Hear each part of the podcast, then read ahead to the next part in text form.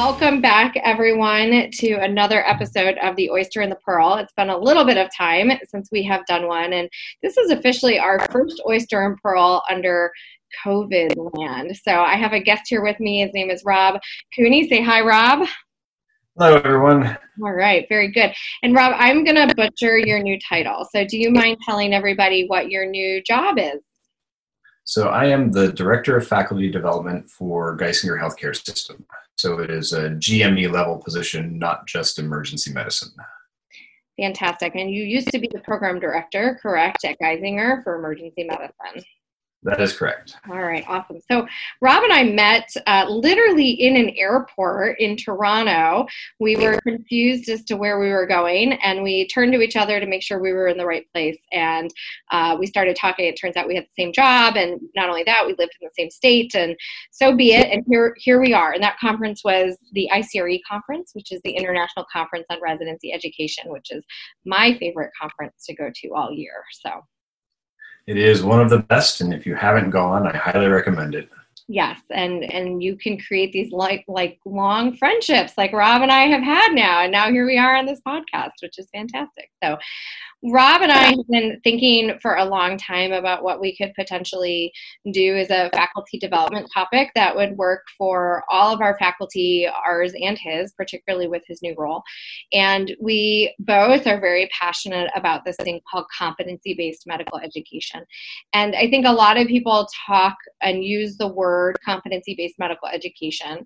And there's a lot of confusion about what it actually means. And it's different than time based medical education, which is what we are traditionally very used to. And so, Rob and I just wanted to take about 10, 15 minutes or so to introduce what competency based medical education is and talk about how it's different than what we've traditionally done.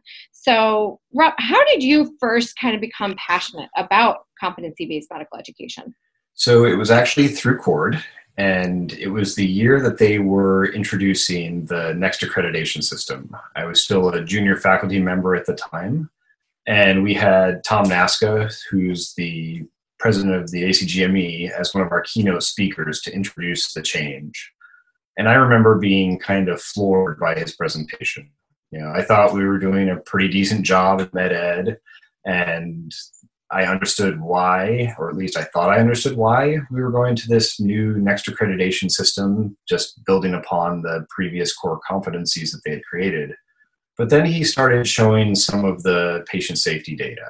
And I kind of had a patient safety feather in my cap at the time. And I remember one particular article that he shared with us on the temporal trends in harm reduction in North Carolina that was published in the New England Journal of Medicine. And I remember reading that article and thinking to myself, you know, I think part of the reason it shows that we haven't made any change in safety is we're just getting better at capturing the incidents. But he took a completely different approach to it. And he looked at it as if a physician's trajectory over a career is about 30 years, a 10 year study should have led to turnover of about 30% of the workforce. Mm-hmm. And the fact that they didn't make a single dent in any of the harm measures indicated to him that we weren't educating residents and medical students to come out, enter practice, and be able to make the changes necessary to provide safer and better care for our patients. And so that was one of those light bulb moments to me that made me realize we definitely need to take this seriously and critically evaluate how we're teaching and make the changes necessary to accomplish those aims.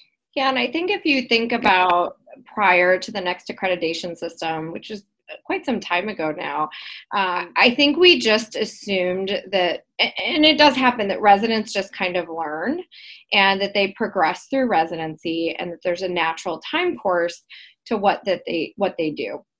And I can't say that we weren't paying attention but 95% of our residents just kind of progress on this timeline and they do fine. And i think we thought that that was probably okay.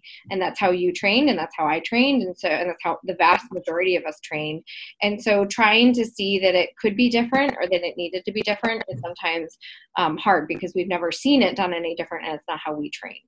And even the you know initial core competencies list they expanded it from the two that we still mostly evaluate patient care and medical knowledge. And they added these four other sub competencies. We're still trying to figure out how best do we evaluate and rate our residents. And we're still struggling with that now, almost uh, eight years later, after we've started the next accreditation system and maybe before we even talk about what's going on in the world, we should probably actually define what competency based medical education is. And the difference is so we've alluded to it that time based medical education is what we have all been subject to in our lives. And that was you entered residency, and in June of your PGY one year, uh, you met with your program director who rubber stamped you to go on to your second year, and then rubber stamped you to go to your third year, and uh, maybe to your fourth year if you were in a four year program. And that was it. And when people struggled, we, uh, you know, kind of tried to figure out systems to help those that struggled. But even if they were struggling, they still the vast majority of residents still progressed on to their subsequent year of training. And that is kind of typical time based training. And then there's this whole new realm of what's considered competency based education. And it's not time based, it's delinked to time. And it's 100% exactly what it sounds like. It's, it surrounds around your competencies. And so you could, in theory, have a resident who comes in who's maybe worked in a clinical setting for 10 years and has a lot of the basic competencies already met because of their prior experience and they might blow through all of the predetermined competencies for a pgy1 resident and in december of their pgy1 year they could be looking at advancing onto a pgy2 skill set which is very different than what is currently done in the states. Um, do you have anything to add to that the only thing to add is that I think there's a lot of fear amongst programs when they look at some of these competencies that, oh my gosh, I'm going to be graduating all of these people early. And I think the data doesn't suggest that that's going to be the case.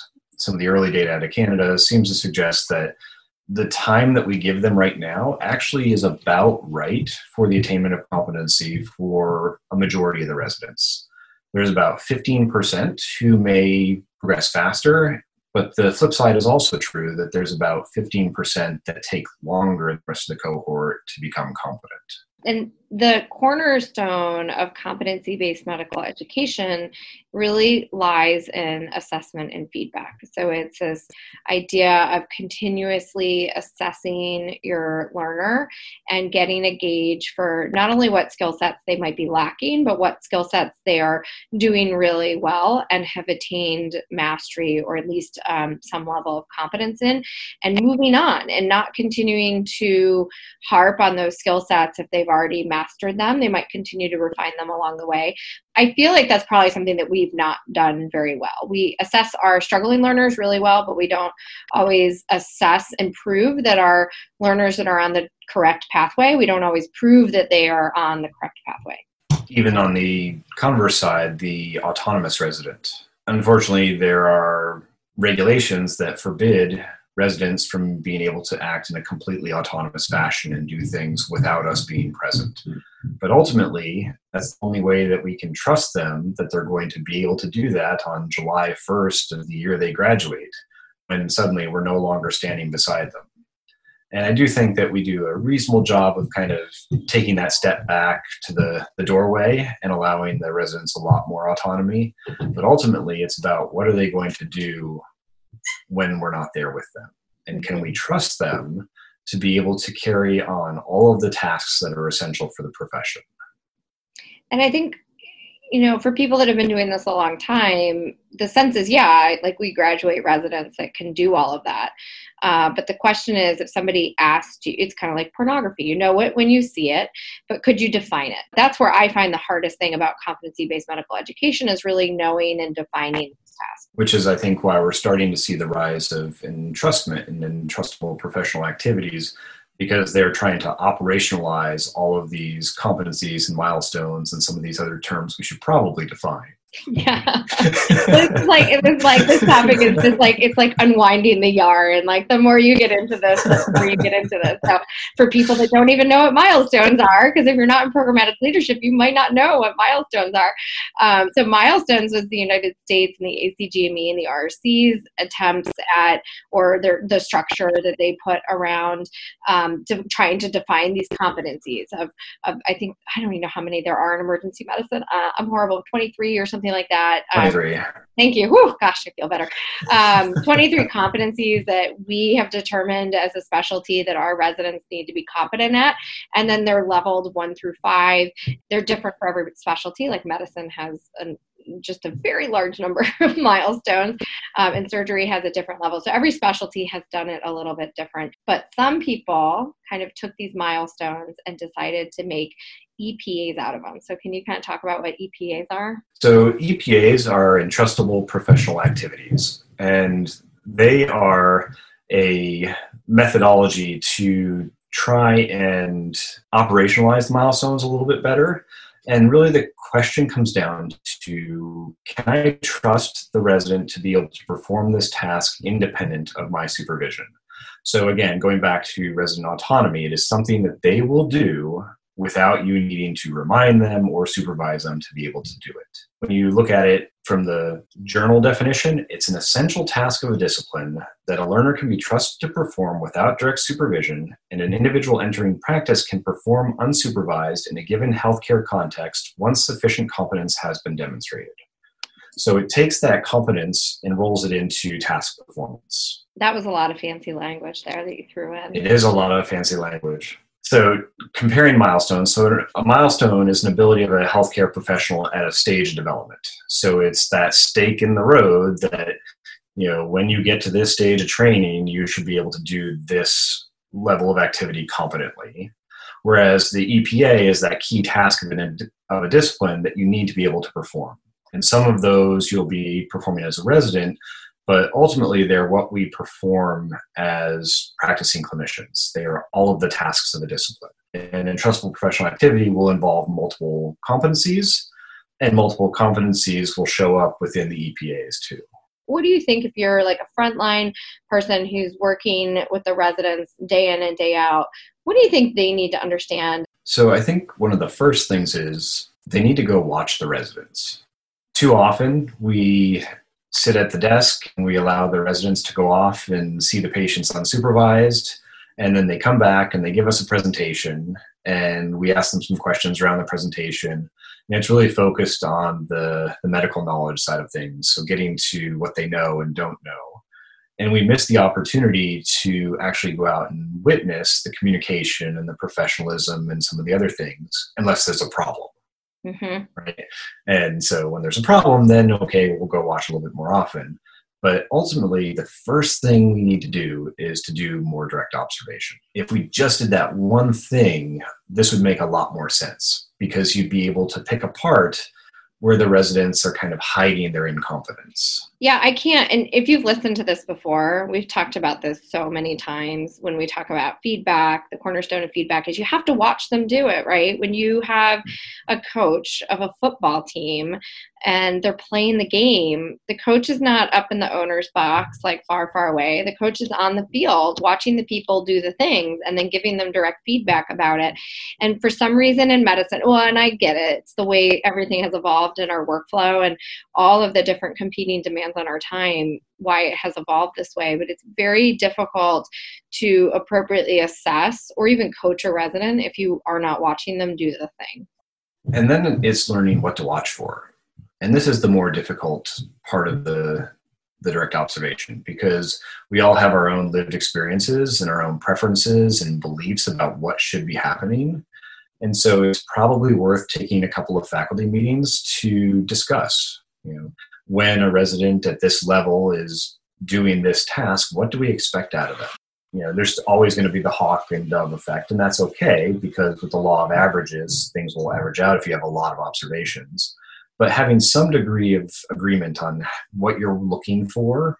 Yeah if you are you know a frontline faculty listening to this think about the thing that you are good at or the thing that you really like to assess and just get really good at assessing that And one of the other things to think about is almost taking the, the stopwatch approach of what you're looking at.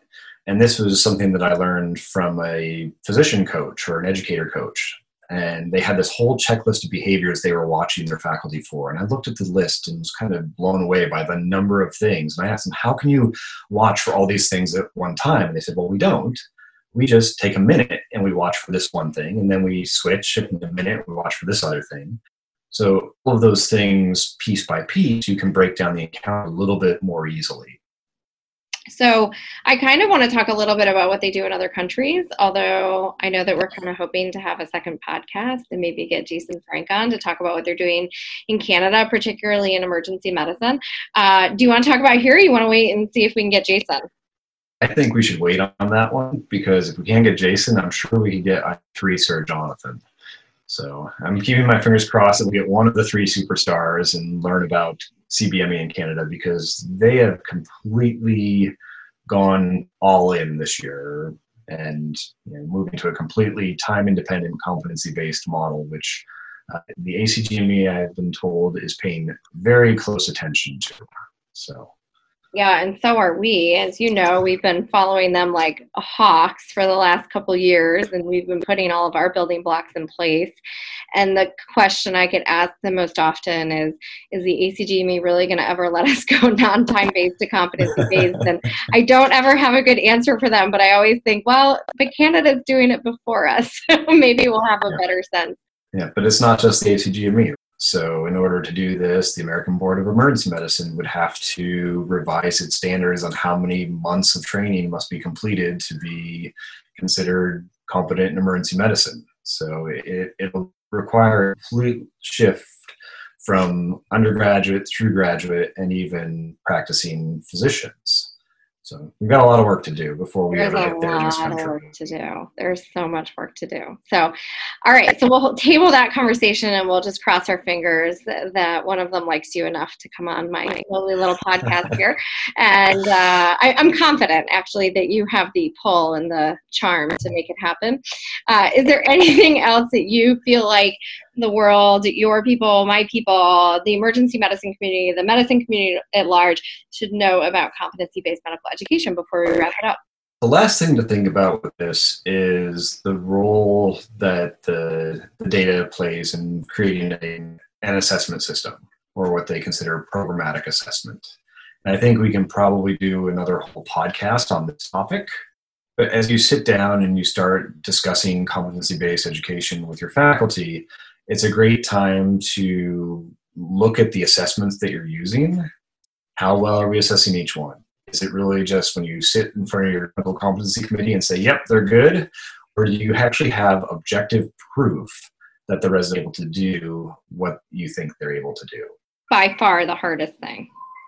Absolutely. By far. I think that that is where programs, if this ever comes to fruition in the United States, and again, this is what I'd love to talk about uh, with the other folks up in Canada, like that to me seems like one, having done this now for a couple of years and continuing to redefine and revise what we're doing and doing more faculty development around it it's taken us years and we still have a long way to go and so i um i think it's all nice to talk about but the actual implementation is really stinking hard.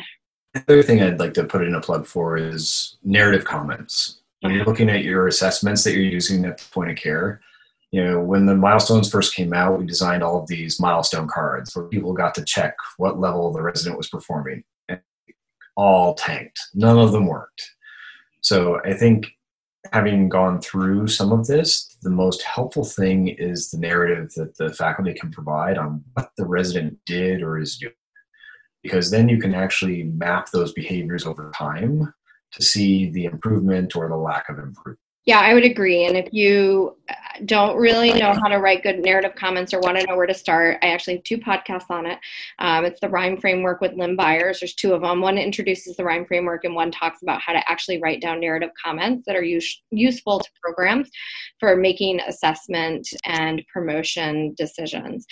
I would agree that the narrative comments are of utmost importance it's really hard to put in narrative comments when you haven't trained your faculty, though, because garbage in is garbage out, and they're well meaning people. But if they have not been trained uh, how to give you appropriate comments, it's very scary to let go of those numbers and those milestones. And I think it's helpful from a program leadership standpoint to think about how you can prime the faculty to collect those comments for you. All right. Well, Rob, in the interest of time, I'm going to call this a day. And we thank everybody for joining us and listening to us babble on here about competency based medical education. Rob and I could talk about this all day long and sometimes do talk about this all day long.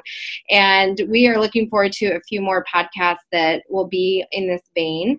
And uh, so if you have any comments or questions or anything that you want to hear more of, just let us know. So thanks, everyone, and we'll talk to you later.